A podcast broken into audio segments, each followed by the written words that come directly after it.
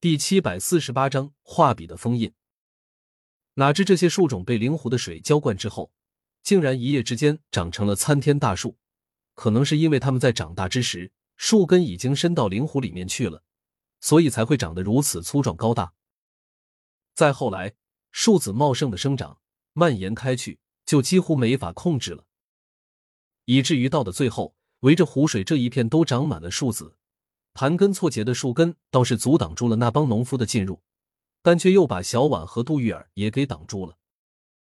两女想到湖中洗澡，又想泡在湖里面修炼，所以就叫麦子等人砍掉一些树子，留出一个通道。可惜在重要空间中，麦子和那帮农夫的功力都被禁锢了，因此砍得很慢。小婉正有点气恼，说：“已经砍了三天了。”竟然还是没能砍出一条通道来。杜玉儿安慰道：“别着急，小婉，麦子大叔他们已经在努力的砍树了。他们虽然砍得很努力，但是这些树子生长的也很快。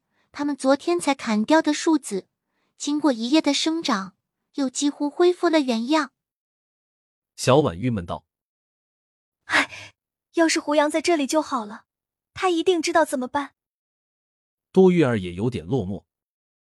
我这不是已经回来了吗？胡杨笑着走了进来。小婉一怔，第一反应是我这是在做梦吧？转头一看，他一眼看见胡杨，顿时大喜，飞身扑过来，毫不顾忌的投进了胡杨的怀抱。杜玉儿虽然也很高兴，但却没有小婉那样大方，毕竟她和胡杨始终保持着一个触手可及的距离。而小婉之前在胡杨面前是个小妹妹，长大之后也没有改变那种在胡杨跟前撒娇的习惯。你怎么才回来啊？胡杨哥，小白干的坏事让这里都快乱套了。小婉不高兴道：“我会清理出一条通道的，你别担心。最好尽快清理，我们还要赶着练功呢。你看这些日子，我和杜姐姐长进很多啊。”胡杨下意识的看了眼两女头顶冒出来的灵光，这才注意到，他二人的境界果然进展神速，居然都已经突破到地灵三级了。是不是突破的太快？虽然只长了两级，但毕竟才几天。修炼有个累积的过程，恰恰在最初的时候突破最快。毕竟越往上突破，需要积聚的法力越多。这就好比一棵小树苗，最初从种子破土发芽到长高。几乎天天都能看见变化，但当它们长到一定的高度时，相反就长得慢了。我要你现在就去砍。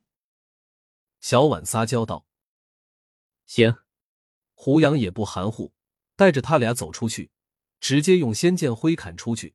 那真是手起刀落，只听得咔嚓一声，一棵大树便被砍断了。胡杨哥好厉害！麦子他们砍这样的树子，随便砍上一棵。起码也要砍三个小时，你居然一剑就砍下来了。胡杨微微一笑，又挥剑砍了几下，迅速砍出了一条通道，再用法力卷起这些砍断的树枝，扔到了远处。于是地上便留下了一排新鲜的树桩。小婉和杜玉儿都很满意，马上嚷嚷着要去修炼，扑通扑通的投进了灵湖中，居然把胡杨晾在了边上。没想到他二人修炼起来如此痴迷，胡杨有点无语。好在他这次回来是有任务的，所以也不担心感到寂寞。回到木楼，胡杨取出了那支画笔，盘腿坐下，一边又拿出了通灵宝珠，和画笔放在了一起。通灵宝珠有点奇怪，在这之前，他几乎可以轻轻松松和各种各样的仙物交流，能够让仙物中的气魂听他的指示。但这次通灵宝珠好像失效了。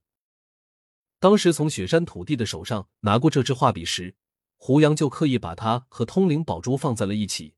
谁知过去了好几个小时，通灵宝珠也没有研究出一个答案来。胡杨有点不解，问他：“这是怎么回事？”